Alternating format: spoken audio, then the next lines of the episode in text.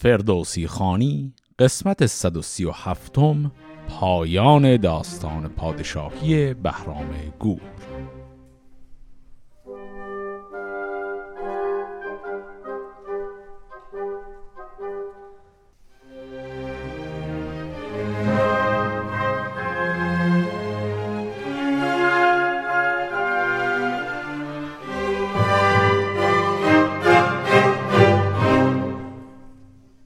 در انتهای قسمت قبل دیدیم که ماجرای بهرام گور و شنگول پادشاه هند به خوبی و خوشی به پایان خودش رسید.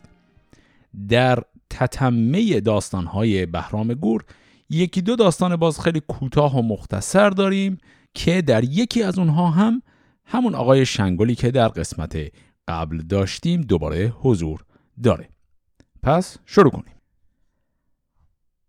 چون آگاهی آمد بر ایران که شاه بیامد ز قنوج خود با سپاه، ببستند آیین به راه و به شهر، همی هر کس از کام برداشت بر، درم ریختند از کران تا کران، هم از مشک و دینار و هم زعفران.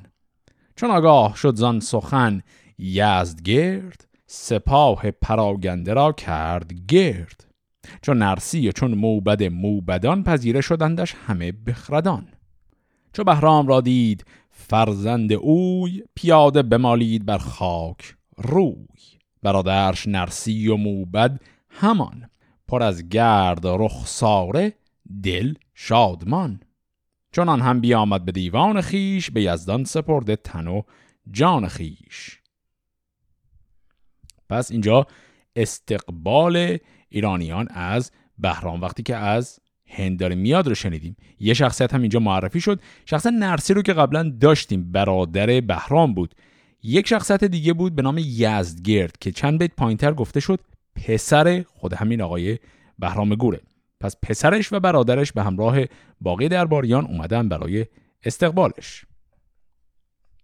بیاسود چون گشت گیتی سیاه، به کردار سیمین سپر گشت ما. چو پیراهن شب بدرید روز، پدید آمدان شمع گیتی فروز. شاهنشاه بر تخت زرین نشست، در بار بگشاد و لب را ببست. برفتند هر کس که بود مهتری، خردمند و در پادشاهی سری. جهاندار بر تخت بر پای خواست، بیاراست پاکیزه گفتار راست. نخست از جهان آفرین یاد کرد، ز فام خرد گردن آزاد کرد. خب اینجا هم میبینیم که پادشاه برگشته به کشور، یه استراحت اولش کرد، بعد حالا بر تخت نشسته و در بار رو باز کرده، یعنی بار عام میبینه، بزرگان میتونن برن پیشش. یه مصرع هم اینجا داشتیم شبیه جمله این مصرع رو به اشکال مختلف در جاهای دیگر شاهنامه قبلا داشتیم، جلوتر هم چند بار خواهیم داشت. من مطمئن نیستم، درست یادم نمیاد تا حالا معنیش کرده باشم یا نه. برای اطمینان اینجا یه بار دیگه من معنی این رو میگم. اونم گفت که ز فام خرد گردن آزاد کرد. فام یعنی همون وام. این یه اصطلاحی فردوسی خیلی علاقه داره به کارش ببره، وقتی که میخواد بگه یه نفر رفتار با خردی انجام میده، رفتار عاقلانه‌ای انجام میده، میگه اون فرد وام خرد رو باز پرداخت کرد. یعنی انگار خرد یه وام بهش داده بود، به هر آدمی یه وام میده و آدمی که با عقل درست رفتار میکنه اون وام رو داره پس میده. پس این اصطلاح رو فردوسی به اشکال مختلف جایی به کار میبره. مثلا جایی میگه فام خرد رو توخت. توخت هم باز یعنی همون پرداخت کردن. خب حالا ببینیم در این بار که آقای بهرام داده چی میگه. چون این گفت که از کردگار جهان، شناسنده آشکار و نهان، بترسید و او را ستایش کنید. شب تیره پیشش نیایش کنید، که او داد پیروزی و دستگاه، خداوند تابند خورشید و ماه. هر آن کس که خواهد که یابد بهشت، مگردید گرد بد و کار زشت.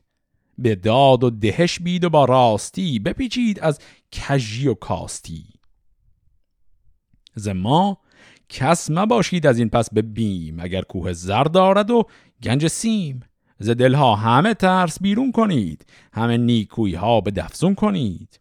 کشاورز با مرد دهقان نژاد یکی شد بر ما به هنگام دهات.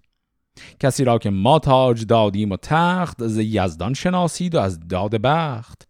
نکوشم به داگندن گنج من، نخواهم پراگندن انجمن. یکی گنج خواهم نهادن ز داد، که باشد روانم پس از مرگ شاد. بر این نیز اگر خواست یزدان بود، دل روشن از بخت خندان بود. بدین نیکوی ها فزایش کنیم، سوی تخت شاهان نمایش کنیم. گر از لشکر و کارداران من، ز خویشان و جنگی سواران من، کسی رنج بگزید و با من نگفت، همی دارد آن کژی اندر نهفت. ورا از تن خویش باشد بزه، بزه گر گزیند کسی بی مزه. منم پیش یزدان از او دادخواه، که در چادر ابر بنمفت ماه. شما را مگر دیگر است آرزوی، که هر کس دگرگونه باشد به خوی. بگویید گستاخ با من سخن، مگر نو کنم آرزوی کهن. همه گوش دارید و فرمان کنید، از این پندم آرایش جان کنید. خب این سخنرانی آقای بهرام رو یه دور مرور کنیم، ببینیم چی داشت میگفت. ایشون اول حرفاش، مقدمش، خیلی حرفای تکراری بود به هر حال در رابطه با خداپرستی، داد، دوری از حرص و آز و این صحبت ها. بعد این رو چسبون به بحث این که گفت من، یعنی پادشاه، نمیخوام هیچ گنجی برای خودم ذخیره کنم. تنها گنجی که میخوام گنجی هست از داد و عدالت که به درد اون دنیام بخوره. و داره به مردم، یعنی همون بزرگان کشور که اومدن، میگه خیلی بی پرده و راحت با من حرف بزنید. اگر شکایتی دارید، مشکلی هست، جریانی هست، راحت بگید این رو که من مشکل رو برطرف کنم. یه چند تا مصرع هم داره که شاید مقدار توضیح بیشتری بخواد. یه جاش که گفت کشاورز با مرد دهقان نژاد یکی شد بر ما و هنگام داد. دیگه بارها این رو داشتیم در شاهنامه، میدونیم دهقان معنی همون کشاورز نمیده. کشاورز کسی که برای دهقان داره کار میکنه. دهقان مالک زمینه، کشاورز رو زمین براش کار میکنه. حرفش اینه که در این دربار ما عدالت رعایت میخواد بشه، به همین دلیل جایگاه یک کشاورز با یک دهقان یکیه. هر کدوم بیان من به حرف جفتشون گوش میدم. کمی جلوترش هم دو تا بیت داشت که گفت کسی رنج بگزید و با من نگفت، و بعدش گفت ورا از تن خیش باشد بزه، بزه گر گزیند کسی بی مزه. خب این یعنی چی اصلا؟ کل این بحث معنیش چیه؟ این بزه گر گزیند کسی بی مزه، بزه که میشه همون گناه کردن یا جرم. میگه آدم‌ها در حالت عادی معمولاً بزه رو انجام میدن، یعنی کار گناه رو انجام میدن، به خاطر این گناه یه فایده براشون داره، یعنی یه مزه، یه لطفی براش داره که حاضر میشه گناه بودنش رو بخره. بعد میگه اگر شما یه رنجی کشیده باشی، سر یه ماجرایی اذیت شده باشی، بعد اینو نیای به من بگی که من اینو درستش کنم ماجرا رو. گناه این نگفتن و این عدالت برقرار نشدن گردن شماست، و این گناهی که هیچ فایده متا نداشته.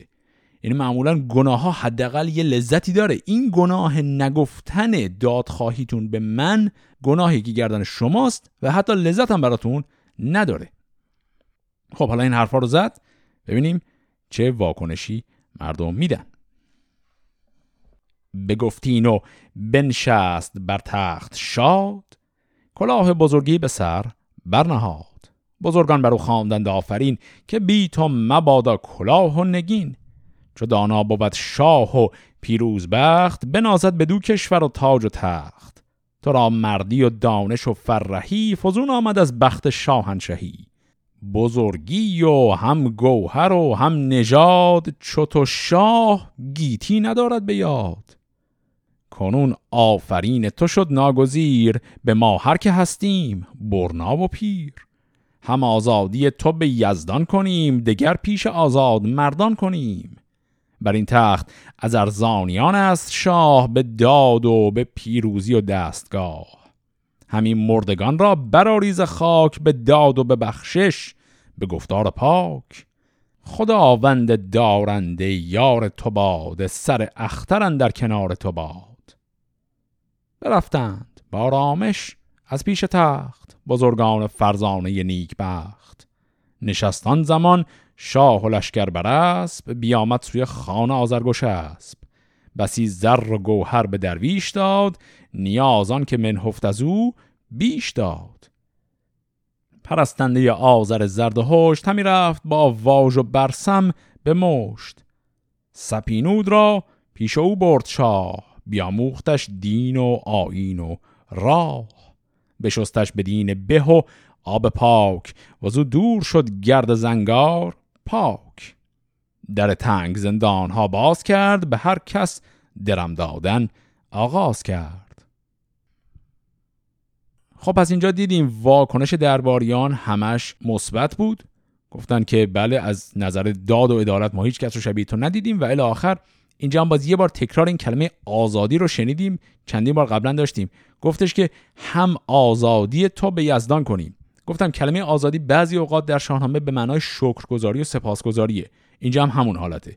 آزادی تو به یزدان کنیم یعنی شکر تو رو میریم به خدا میگیم. و در انتها بس که تمام شد، بهرام گور رفت به سمت یک آتشکده‌ای، همسر جدید خودش که هندی و طبق چیزی که در قسمت قبل میدونستیم بودایی یا حالا تو پرانتز در اعتقاد اینها بت پرست هست، این رو آورده و بردتش توی یک آتشکده‌ای. موبدی رو هم آورده که او رو به دین زرتشتی در بیارن و اصول این دین رو هم بهش یاد بدن. خب از تکه اول از این داستان تمام میشه. حالا میخوام بریم سراغ اومدن شنگول، پدر همین سپینود، به ایران.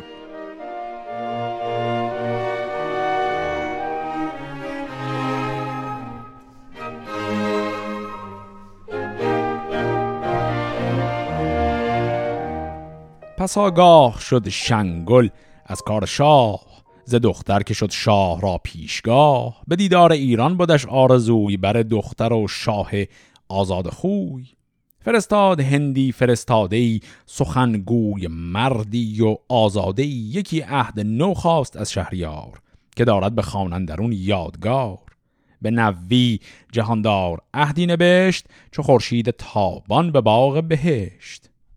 یکی پهلوی نامه از خط شاه، فرستاده آورد و بنمود راه. فرستاده چون نزد شنگول رسید، سپهدار قنوج خطش بدید. ز هندوستان ساز رفتن گرفت، ز خویشان چینی نهفتن گرفت. بیامد به درگاه او هفت شاه، که آیند با رای شنگول به راه.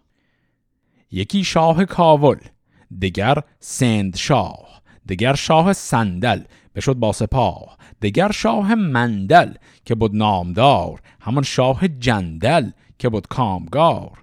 دگر شاه کشمیر با دستگاه، دگر مولتان شاه با فر و جاه. ابازند پیلان و زنگ و درای، یکی چتر هر یک به سر بر به پای. همه نامجوی و همه تاجدار، همه پاک و توق و با گوشوار. همه ویژه با گوهر و سیم و زر، یکی چتر از پر طاووس نر. به دیبابه آراسته پشت پیل، همی تافت آن لشکر از چند میل. ابا هدیه شاه و چندان نثار، که دینار شد خار بر شهریار. خب از اینجا هم دیدیم که وقتی یه مدتی گذشته این آقای شنگول هوس دیدار دخترش رو میکنه، یه نامنگاری های رد و بدل میشه بین او و شاه ایران و بعد آماده میشه برای رفتن. بعد یه ظرافت اینجا سیاسی هم هست، میدونیم که از چند قسمت قبل که شنگول با شاه چین پیوند خویشاوندی داره و از اون طرف به هر حال پیوند سیاسی هم دارن و دیدیم یه استکاک مختصری هم پیش اومده بود وقتی که بهرام با لباس مبدل و هویت دیگری رفته بود اونجا و شاه چین می‌خواست جورای شاه ایران رو دور بزنه و از او دعوت کرده بود بیاد و بهرام هم با رندی اون رو پس زد. کلا اینجا یه استکاک‌های وجود داره، برای همین قضیه این رفتن شنگول به ایران این رو سعی میکنه از چینی‌ها مخفی نگه داره. علاوه بر اون تعدادی از پادشاهان محلی رو هم داره با خودش میبره. گفت که شاه کابل، شاه سند، صندل، مندل، جندل، کشمیر، مولتان، اینا جاهایی هستن که این افراد پادشاهشون هستن. قاعدتا هم این پادشاه ها باید زیر دستان شاه کل هند باشن، چون این مناطقی که گفت اینا همش بخش‌هایی از اون منطقه هستن. البته کابل اینجا مقداری برای من حداقل عجیبه، چون کابل گاهی اوقات بخش از ایران حساب میشه، گاهی اوقات بخش از هند اون وسط قرار داره. به هر حال اینها الان جمع کردن که برن. همی راند منزل به منزل سپاه، چون از آمدنشان شد آگاه شاه. بزرگان همه شهر برخاستند، پذیره شدن را بیاراستند. بیامد شهنشاه تا نهروان، خرد پیر و بیدار و دولت جوان. دو شاه گرانماید و نیک ساز، رسیدند پس یک به دیگر فراز. به نزدیکی اندر فرود آمدند، که با پوزش و با درود آمدند. گرفتند مر یکدیگر را به بر، دو شاه سرافراز با تاج و فر. پیاده شده لشکر از هر دو روی، جهانی سراسر پر از گفتگوی. دو شاه دو کشور رسیده به هم، همی رفت هر گونه از بیش و کم. به زین برنشستند هر دو سوار، همان پرهنر لشکر نامدار. پس مکانی هم که اون پادشاه هند و دیگر پادشاهان که همراهش بودن میرسن به ایران، مکانی هست به نام نهروان، شهریه که در تاریخ صدر اسلام هم معروفه، به خاطر اینکه جنگ معروفی اونجا اتفاق افتاد. پس اینا اینجا هم دیگر رو دیدن. به دیوان ها تخت زرین نهاد، برو جامه هایی به داین نهاد. به یک تیر پرتاب بر خان نهاد، برو بره و مرغ بریان نهاد.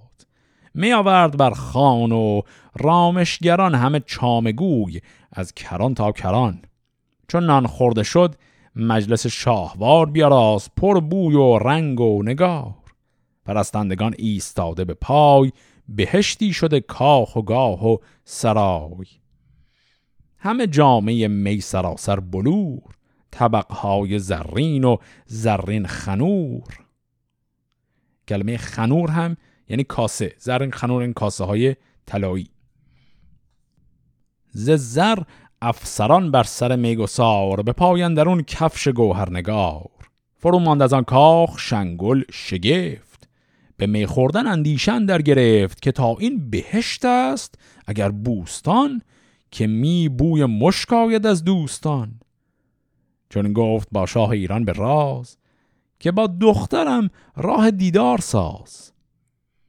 بفرمود تا خادمان سیاه، پدر را گذارند نزدیک ما.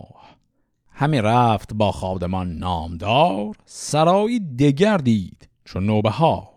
چو دخترش را دید بر تخت عاج، نشسته به دارام با فر و تاج. بیامد پدر بر سرش بوسه داد، رخان را به رخسار او برنهاد. پدر زار بگریست از مهر اوی، همان با پدر دختر ماهروی. همی دست برسود شنگل به دست، از آن کاخ و ایوان و جای نشست. سپینود را گفت کینت بهشت، برستی ز کاخ بتارای زشت. همان هدیه ها را که آورده بود، اگر بدر و تاج اگر برده بود. بدو داد با هدیه شهریار، شدان خرم ایوان چو باغ بهار. همه گوهر و جامه و تاج ها، کسان را نیارست کردن بها. و از آن جایگه شد به نزدیک شاه، همی کرد مرد اندر ایوان نگاه. بزرگان چو خرم شدند از نبید، پرستار او خوابگاهی گزید. چو پیدا شدن چادر مشک رنگ، ستاره بروبر چو پشت پلنگ. گزیدند میخوارگان خواب خوش، همه بارزو دست کرده به کش. چون این تا پدید آمدان زرد جام، که خورشید خانی مرو را به نام. بیانداخت آن چادر لاژورد، بگسترد بر دشت یاقوت زرد. به نخچیر شد شاه بهرام گرد، شهنشاه هندوستان را ببرد. چون از دشت نخچیر باز آمدند، خجسته پی و بزم ساز آمدند. شه هندوان شنگل تاجدار، همی راند با خسرو شهریار. چون این هم به کوی و به نخچیر و سور، زمانی نبودی ز بهرام دور. بیامد ز میدان تیر و کمان، بر دختر خویش رفت آن زمان. قلم خواست از ترک و قرطاس خواست، ز مشک سیه سود عنقاس خواست. یکی خط بنبشت بر هندوی، پر از داد ماننده پهلوی. سر عهد کرد آفرین از نخواست، بران کو جهان از نژندی بشست. بگسترد پاکی و هم راستی، سوی دیو شد کجی و کاستی. سپینود را جفت بهرام شاه، سپردن بدین نامور پیشگاه. شاهنشاه تا جاودان زنده باد، بزرگان همه پیش او بنده باد. چون من بگذرم زین سپنجی سرای، به قنوج بهرام شاه است رای. ز فرمان این تاجور مگذرید، تن مرده را پیش آتش برید. سپارید گنجم به بهرام شاه، همان کشور و تاج و گاه و سپاه. سپینود را داد منشور هند، نوشته خطی هندوی بر پرند. اینجا وصیت کردن آقای شنگول پادشاه هند رو با هم شنیدیم. پس یه ذره برگردیم عقب‌تر، وقتی که یک سفره مهمانی بسیار عظیمی مهیا میکنند و شنگول هم خیلی لذت میبره از مهمان نوازی بهرام، و بعد هم میره و دختر خودش رو میبینه، هدیه بزرگی رو میاره، و بعد هم با خود همین آقای بهرام میرن برای میگساری و شکار و هم کارهایی که بهرام دیگه درشون استاده. تفریحاشون که تمام میشه بر میگردند و آقای شنگول میگه که خب کاغذ بیارید میخوام بنویسیم. این چیزی که خوندیم رو مینویسن که وصیت‌نامشه.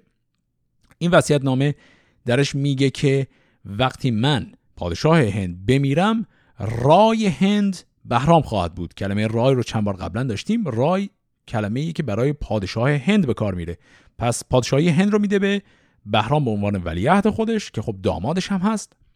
از اون طرف یک مصرع داشتیم، گفت که تن مرده را پیش آتش برید، و بعد گفت سپارید گنجم به بهرام شاه. پس تمام هر چی داره میمونه میره برای بهرام، ولی این تن مرده را به آتش برید، این بحث وصیتشه که در آیین هندوها وصیت میکنه که من رو به همون سبک و آیین هندی تشییع جنازه کنید، یعنی جنازه من رو آتیش بزنید، یعنی اون کاری که شیوه تشییع جنازه استاندارد زرتشتی است، اونجوری من رو تشییع جنازه نکنید، بلکه به سبک هندی انجام بدید این کار رو. پس به این شکل این وصیت‌نامه ایشون میشه. به ایران همی بود شنگول 2 ماه، فرستاد پس مهتری نزد شاه. به دستوری بازگشتن به جای، خود و نامداران فرخنده رای. بدان شد شاهنشاه همداستان، که او بازگردد به هندوستان. ز چیزی که باشد به ایران زمین، بفرمود تا کرد موبد گزین. ز دینار و از گوهر و سیم و زر، ز تیغ و ز تاج و ز تخت و کمر، ز دیبا و از جامه نابسود، که آن را شمار و کرانه نبود. بدندازه یارانش را همچنین، بیاراست از پان و دیبای چین. گسی کردشان شاد و خشنود شاه، 3 منزل همی راند با او به راه. نبود هم بدین هدیه همداستان، علف ساخت تا مرز هندوستان. پس دیدیم که بهرام او رو میخواد همجوری گسیل کنه بره، یه عالم هدیه هم بهش میده بره، و فقط به این هدیه ها هم اکتفا نمی کنه. چیزی که توی این مصرع آخر گفتیم بود که علف، یعنی احتمالاً منظور همون آذوقه دامهای اینها رو تا رسیدن به مرز هندوستان فراهم کرده براشون. پس به این شکل آقای شنگول وصیتش رو کرد، بهرام رو وصی و جانشین خودش معرفی کرد و بعد هم برگشت به کشورش. داستان بعدی که میمونه از ماجراهای بهرام، داستان بخشیدن خراج هست که بهرام میخواد انجام بده.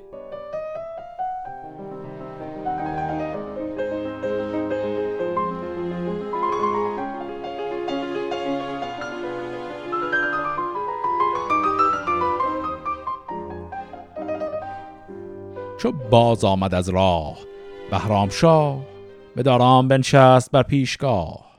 ز مرگ و ز روز بد اندیشه کرد، دلش گشت پر درد و رخسار زرد. بفرمود تا پیش او شد دبیر، سرافراز موبد که بودش وزیر. همی خواست تا گنج ها بنگرد، زر و گوهر و جام ها بشمرد. که با او ستاره شمر گفته بود، ز گفتار ایشان برآشفته بود که باشد تو را زندگانی سه بیست، چهارم ز مرگت به باید گریست. همی گفت شادی کنم 20 سال که دارم به رفتن ز گیتی همال، دگر 20 از داد و بخشش جهان کنم راست با آشکارا نهان. نمانم که ویران بود گوشه‌ای، بیابد ز من هر کسی توشه‌ای. سیوم 20 بر پیش یزدان به پای بباشم، مگر باشدم رهنمای. پس اینجا داره به ما میگه که طالعش رو قبلا گفته بودند که 3 تا 20 عمر میکنه و به 24م که میرسه دیگه میمیره. گفت که خب 20 اول که تفریح بود، 20 دوم داد و بخشش، 20 سوم دیگه فقط به پیش یزدان به پای، فقط در حال دعا و مناجات. ستاره شمر 63 سال گفت، شمار 3 سالش بودن در نهفت. ز گفت ستاره شمر جست گنج، وگرنی نبودش خود از آز رنج. خنک مرد بیرنج پرهیزگار، به ویژه کسی کو بود شهریار. چو گنجور بشنید شد سوی گنج، به کار شمردن همی برد رنج. به سختی چون این روزگاری ببرد، همه پیش دستور او برشمرد. چو دستور او برگرفتان شمار، پراندیشه آمد بر شهریار. بدو گفت تا 23 سال نیز، همانا نیازت نیاید به چیز. ز خورد و ز بخشش گرفتم شمار، درمهای این لشکر نامدار. فرستاده ای نیز کاید برت، ز شاهان و از نامور کشورت. بدین سال گنج تو آراسته است، که پر زر و سیم است و پر خواسته است. چو بشنید بهرام اندیشه کرد، ز دانش غم نارسیده نخورد. بدو گفت کوتاه شد داوری، که گیتی 3 روز است چون بنگری. چو دی رفت و فردا نیامد هنوز، نباشیم از اندیشه امروز کوز. چو بخشیدنی باشد و تخت و تاج، نخواهم ز گیتی از این پس خراج. بفرمود تا پس خراج جهان، نخواهند نیز از کهان و مهان. به هر شهر مردی پدیدار کرد، سر خفته از خواب بیدار کرد. بدان تا نجویند بیکاری، نیاید ز بیکاری افگاری. ز گنج آنچه بایستشان خوردنی، ز پوشیدنی گر ز گستردنی. بدین پرخرد موبدان داد و گفت، که نیک و بد از من نباید نهفت. میان سخنها میانجی بوید، مخواهید چیزی کرانجی بوید. مرا از به و بدتر آگاه کنید، ز بدها گمانیم کوتاه کنید. خب این کلمه کرانجی که 2 بیت بالاتر دیدیم گفت که مخواهید چیزی کرانجی بوید. کرانجی یعنی کسی که کنارگیری میکنه، کسی که در کران میشینه. پس داره رو به این موبدها میکنه، این مقدار پول به اینها داد و گفت که شما کرانجی باشید در کار دنیا، یعنی طرف کار و بار و پیشه‌ای نرید. اما یک دور مرور هم بکنیم کلا تا حالا چی شد. فهمیدیم که طالع ایشون این بوده که 63 سال عمر میکنه، یعنی فقط 3 تا 20 تا نه، 3 تا 20 تا به اضافه 3 تا. و ایشون الان در انتهای اون دهه 4م، یعنی 20 دومه دیگه، آخر این قضیه است که دیگه از اون به بعدش میخواد فقط به مناجات و دعا بگذرونه. و الان رفت گفت که خب یک آماری از خزانش رو بهش بدن. رفتن و شمردن و آمار بهش دادن، گفتن تا 23 سال آینده کامل همه چیز مهیاست، هر چقدر که نیاز باشه برای 23 سال در خزانه کشور هست. و ایشون هم گفت خب اگر تا آخر حیات من همین الان تو خزانه همه چیز هست، من خراج نمیخوام، مالیات رو به همه بخشید.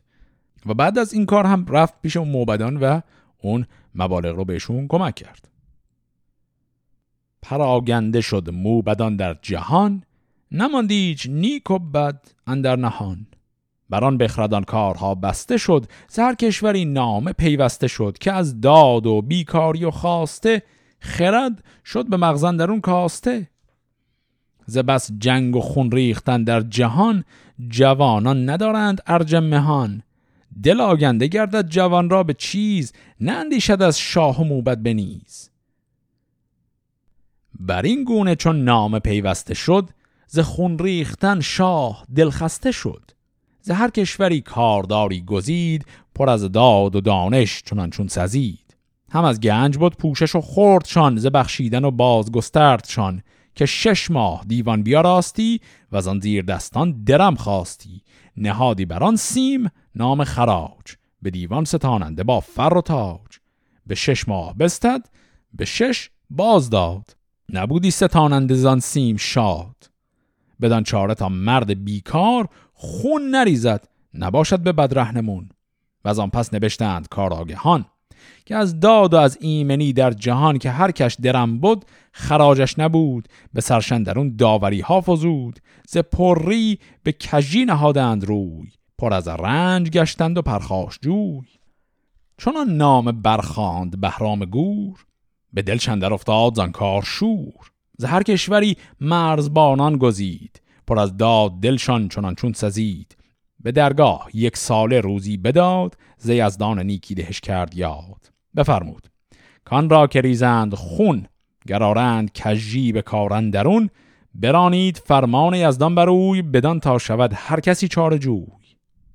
برآمد بر این بر بسی روزگار، یکی نامه فرمود پس شهریار. سوی راست گویان و کاراگهان، کجا او پراگنده بود در جهان. که اندر جهان چیست ناسودمند، که آرد بر این پادشاهی گزند. نبشتند پاسخ که از داد شاه، نگردد کسی گرد آیین و راه. بشد رای و اندیشه کشت و ورز، به هر سو گیارست و بیکار مرز. پراگنده بینیم گاوان کار، گیارست از دشت و از کشتزار. چون این داد پاسخ که تا نیم روز، که بالا گرد چرخ گیتی فروز. نباید کس آسود از کشت و ورز، ز بی ورز مردم مجوید ارز. که بیکاری او ز بیدانشیست، به بیدانشان بر بباید گریست. ورا داد باید 2 و 4 دانگ، چه شد گرسنه تا نیاید به بانگ. کسی کون ندارد بر و تخم و گاو، تو با او به تندی و زفتی مکاف. به خوبی نوا کن مرو راز گنج، کس از نیستی تا نباشد به رنج. گریدون که باشد زیان از هوا، نباشد کسی بر هوا پادشاه. چو جایی بپوشد زمین را ملخ، برد سبزی کشتمندان به شخ. تو از گنج تاوان او بازده، به کشورز فرموده آواز ده. وگر بر زمین ورزگاهی بود، وگر نابرومند راهی بود. که ناکشته باشد به گرد جهان، زمین فرومایگان و مهان. کسی کو بدین پایکار من است، اگر ویژه پروردگار من است. کنم زنده در گور جایی که هست، مبادش نشیم و مبادش نشست. نهادند برنامه بر مهر شاه، هیونی برافکند هر سو به راه. خب اینجا یک اتفاق جالبی افتاد تو کل این ماجرای بخشیدن خراج کشور. قضیه از این قرار بود که خب بالاخره بهرام گفت که من انقدری در خزانه پادشاهیم دارم، نیازی به مالیات مردم ندارم، ببخش بره. بعد این رو که بخشید، کلن کار کشور نابسامان شد. یعنی کلن این داستان میخواد بگه که یک نظم طبیعی وجود داره در این ساختار اقتصادی و مالیاتی. فقط قضیه این نیست که قرار جیب پادشاه پرشه. این اگر ورش داری، همه چیزای دیگه هم میرزه به هم. و الان در عمل در زندگی آقای بهرام این اتفاق افتاد. ایشون خراج نگرفت. وقتی خراج نگرفت، بهش خبر آوردن که مردم دیگه دلیلی برای کار کردن نمیبینن و همه کار و بارو ول کردن. و اینجا گفت که خرد شد به مغز اندرون کاسته. و بعدش هم گفت که دلاگنده گردد جوان را به چیز، نه اندیشد از شاه و موبد بنیز. قرار بود که این موبدان برن در سرتاسر کشور که حقوقشون رو هم شاه داده بود، برن این آدم‌ها رو به هر حال به راه راست هدایت کنن. میگه آدم جوان دلش از چیز یعنی همون مال و اموال، دلش دنبال پوله. به حرف شاه یا به حرف موبد گوش نمیده. شما وقت انگیزه مالیات رو کلا حذف کردی، یعنی آدم ها مجبور نیستن کار کنن، چون مالیاتی مجبور نیستن بدن. کلا همه چیز تو هواه و خیلی مملکت داره رو به افول میره. این رو که میفهمه، شاه میگه خیلی خب یک سیاستی خرج میدیم. یک سازمانی درست میکنه که بیاد به مدت 6 ماه از آدما مالیات بگیره. بعد این مالیات 6 ماه رو که میگیره، تو 6 ماه بعدی سال رو پس میده. چون باز به همون حرف بهرام هست که خب من مالیات نمیخوام، پول لازم ندارم. این صرفاً این مالیات ها رو میگیره که یه چیزی گرفته باشه که یک چرخی به چرخی این وسط. ولی عملا اینم جواب نمیده. یعنی باز تمام اون مشکلات سر جاش هست. این هم که دیگه جواب نمیده، در مرحله بعد مرزدارانی رو تعیین میکنه بره سرتاسر کشور، حکام محلی بشن و حقوق اینها رو هم برای 1 سال پیشاپیش خود بهرام میده و بهشون دستورهایی میده که شما مراقب باشید، به هر حال اگر ظلمی هست، آدم‌ها به جون همدیگه افتادن، از سر بیکاری به هر حال فسادی در کشور به راه افتاده، شما مراقب باشید اتفاقا نیفته. یعنی هنوز بر سر اون حرف خودش که حاضر نیست مالیات بگیره هست، دنبال یه راهی که این رو درستش کنه. و در مرحله بعد هم دیدیم که یه مدت که گذشت نامه زد که خب چه خبر سرتاسر مملکت به چه شکله. بهش پاسخ دادن که آقا هیچ کس اصلا دیگه کشاورزی نمیکنه، کلا کشاورزی تعطیل تو کشور. و این باز هم سر همون ماجراست که تو مالیات نمیگیری.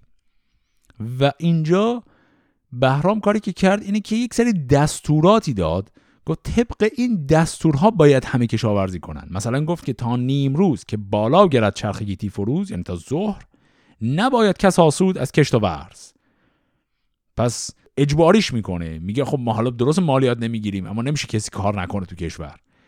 و این دستورها رو میده.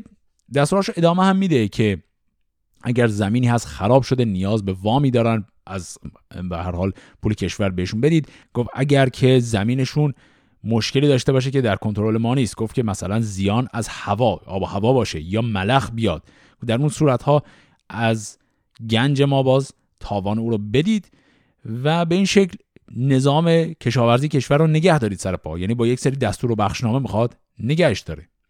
و در نهایت هم یک تهدیدهایی کرد، گفت که اگر کسی از پایکاران من، از همین مامورین من، در کمک کردن به این امور زراعی کوتاهی کنن، یعنی معلوم شه زمینی بایر مونده، اتفاق افتاده، در اون حالت اون فردی که مسئول این کار هست رو ما زنده به گور میکنیم. که به این شکل دیگه تهدید رو هم کرده، دستور رو هم داده و این میشه سیاست ایشون. میخواد ساختار اقتصادی کشور سر پا بمونه بدونی که خود شاه بخواد از کسی مالیات بگیره. پس به این شکل داستان بخشش های بهرام گور هم به پایان میرسه و پایان خیلی جالب و عجیبی هم داره. یه مخلوطی از تلخی و شیرینیه، هم به هر حال بخشش بزرگی کرده، هم با ضرب و زور قوانینی که خودش ساخته داره کشور رو نگه میداره. بعد از این ما فقط یک داستان خیلی مختصر داریم که بعد از اون پرونده پادشاهی بهرام گور بسته میشه. این داستان خیلی مختصر هم اسمش هست آوردن لوریان از هندوستان.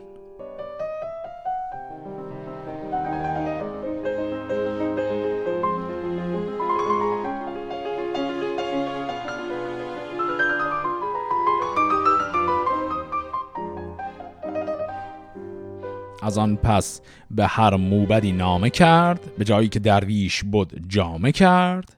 بپرسیدشان گفت بیرنج کیست؟ به هر جای درویش و بیگنج کیست؟ ز کار جهان یک سر آگه کنید، دلم را سوی روشنی ره کنید. بیامدش پاسخ ز هر موبدی، ز هر کارداری و هر بخردی. که آباد بینیم روی زمین، ز هر جای پیوسته گشت آفرین. مگر مرد درویش ناسیم دار، که نالد همی از بد روزگار. که چون میگسارد توانگر همی، به سربرز گل دارد افسر همی. به داواز رامشگران میخورند، چما مردمان را به کس مشمرند. توحید است بیرود و گل میخورد، توانگر همانا ندارد خرد. خب اینجا چی شد؟ اون ماجرای نامه ها و اون صحبت ها که تمام شد، دوباره یه نامه دیگه فرستاده به مردم سرتاسر کشور که میپرسه کسی الان هست تو کشور ناراضی باشه؟ آدمای خیلی فقیر، میگین آدمای فقیر از این مینالند که انسانهای ثروتمند آواز رامشگر و اینها رو دارن، تفریحای خوبی دارن و میگساریهای خیلی خوبی میتونن بکنن. ما که پول نداریم، رامشگر این آواز خوان و نوازنده و اینا نمیتونه بیاد برای ما بزنه که خب پول نداریم بهش بدیم. و ما اون تفریحای قشنگی که ثروتمندا میتونن بکنن از همشون محرومیم. این تنها شکایتی که در کشور باقی مونده. یعنی همه چیز دیگه خوب داره پیش میره، همین یک مورد مونده که باید درستش کنه.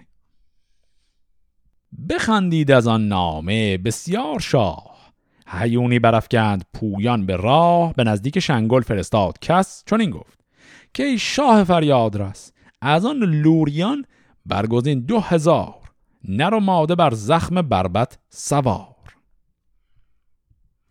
اگر به قسمت ویژه‌ای که درباره نقالی شاهنامه داشتیم گوش کرده باشید، این داستان کوتاه رو من اونجا بهش اشاره کردم. کلمه لوری یا لولی تلفظ دیگه‌اش هست، اشاره داره به آوازخوان‌های دورگرد و گفت که اینا بربط هم میزنن، زن و مرد هم هستن، یعنی یک شغلیه که زن و مردها همه بهش اشتغال دارن. از قضا مثل این که در هند هم خیلی بیشتر از ایران بودن. در این داستان خاص الان اینجا گفته شد که شاه وقتی دید این مشکل وجود داره، برای حل کردنش نامزد به شنگول پادشاه هند و گفت که از اون لوریان معروف هند که هستن 2000 نفرش رو شما گسیل کن به سمت ما. چون لوری بیامد به نزدیک شاه، بفرمود تا برگشادند راه. به هر یکی گاو داد و خری، ز لوری همی ساخت ورزیگری. همان نیز خروار گندم 1000 به دیشان سپردان که بود پایکار. بدان تا بورزد به گاو و به خر، ز گندم کند تخم و آورد به بر. کند پیش درویش رامشگری، ورا رایگانی کند کهتری. خب پس معلوم شد نقشه بهرام چی بود. حرف اونها این بود که ما چون فقیر هستیم پول نداریم که به آوازخوان‌ها بدیم. آقای بهرام یالم آوازخوان آورد، بهشون گاو و الاغ داد، بذر گندم هم داد که تمام وسایل کشاورزیه، که اینا برن برای خودشون کشاورزی کنن که دیگه نیاز به پول درآمد آوازخوانی و نوازندگی نباشن. که بعد چون نیاز دیگه ندارن بهش، برای انسان‌های فقیر مجانی آواز و اینها بخونن که به این شکل مشکل حل کرده باشه. اما این مشکل حل نمیشه. چرا؟ چون این لوریان کلن جور دیگری زندگی میکنند. به این شکل بشد لوریو گاو و گندم بخرد، بیامد سر سال رخسار زرد. بدو گفت شاه این نه کار تو بود، پراگندن تخم و کشت و درود. خری ماند اکنون بنه برنهید، بسازید رود و بریشم دهید. کنون لوری از پاک گفتار اوی، همی گرددن در جهان چار جوی. سگ و کپک بفزود بر گفت شاه، به دزدی شب و روز پویان به راه. پس در این داستان فهمیدیم که این لوریان اینا رو گرفتن، گاوی که بهشون داده بود برای زراعت این گاو رو کشتن و خوردن، گندم ها رو هم آرد کردن و خوردن به جای اینکه باهاش زراعت کنن. فقط همون الاغی که بهشون داده بود همون خره فقط موند. و شاه که اینا رو دید گفت نه خیر، مثل اینکه اصلا شما تو خونتون این نیست که زراعت کنید، کارتون این نیست. شما همون خری که من بهتون دادم رو سوار شید، در سرتاسر کشور بگردید و آوازخوانی دورگردیتون رو بکنید. و اینجا هم گفت که بسازید رود. رود رو چندین بار داشتیم قبلا، یعنی همون آواز خوندن. اینجا بریشم دهید، بریشم یعنی همون ابریشم. اینجا ابریشم کنایه است از اون تار سازهای زهی، مثلا همون بربط و اینها، یعنی که به هر حال شروع کنید آواز بخونید و بنوازید. و بعد اینکه تموم شد دو تا بیت داشتیم، گفت که کنون لوری از پا گفتار اوی، همی گرددن در جهان چاره جوی. پس تمام اون آوازخوان‌های دورگردی که در زمانه خود فردوسی هستن، میخواد بگه تاریخچه این که توی کشور ایران پر از آوازخوان دورگرده از چیه؟ میگه از دوره همه بهرام گور و این ماجرای. و بعد هم یک بیت داریم که این بیت به شکل غیر مستقیم شهرت منفی لوری‌های زمان خود فردوسی رو داره نشون میده. گفت که انگار در اون زمان، یعنی از اون زمان به بعد، لوری ها به دستکجی و دزدی معروف بودن. یعنی احتمالاً شهرت این خوانندگان و نوازندگان دورگرد به این بوده که به هر شهر و روستایی که میرسیدن برنامه‌شون رو اجرا می‌کردن، هر چی دستشون میرسیده میدزدیدن و با خودشون میبردن. پس این داستان کوتاه هم به این شکل تمام میشه. پس بهرام خواست که یک مشکل رو در مملکت حل کنه، یه مشکل دیگه به وجود اومد و بعد اون مشکل دیگه رو رفت حل کنه. مشکل اولیه کلاً علسویه شد. بر این سان همی خورد 63 سال، کس اندر زمانه نبودش همال. سر سال بود پیش او شد دبیر، خردمند موبد که بودش وزیر. که شد گنج شاه بزرگان تهی، کنون آمدم تا چه فرماندهی. هر آن کس که دارد روانش خرد به سالی خراجی ورا نشکرد. پس به سن 63 رسیده، یعنی همون سالی که طبق طالبینی دیگه سال آخر عمرش بوده و همون سالیه که تا اون سال در خزانه شاه به قدر کافی همه چیز بود و برای همین هم خراج نگرفته بودن دیگه. به اون سال که رسیده وزیرش داره میاد بهش میگه که خب دیگه امسال سال آخره، ما هیچی دیگه توی این خزانه نداریم، تمام داره میشه. و بعد موبد گفت که این جمله به سالی خراجی ورا نشکرد، گفت اگر الان ما یک خراج بگیریم این یک سال خراج گرفتنه کسی رو بیچاره نمیکنه. میخوای خراج بگیریم از آدما؟ چون این داد پاسخ که گیتی مساس که گشتیم از این ساختن بی نیاز. جهان را بدان باز هل کافرید، سر گردش آفرینش بدید. همی بگذرد چرخ یزدان به جای، به نیکی مرا و تو را رهنمای.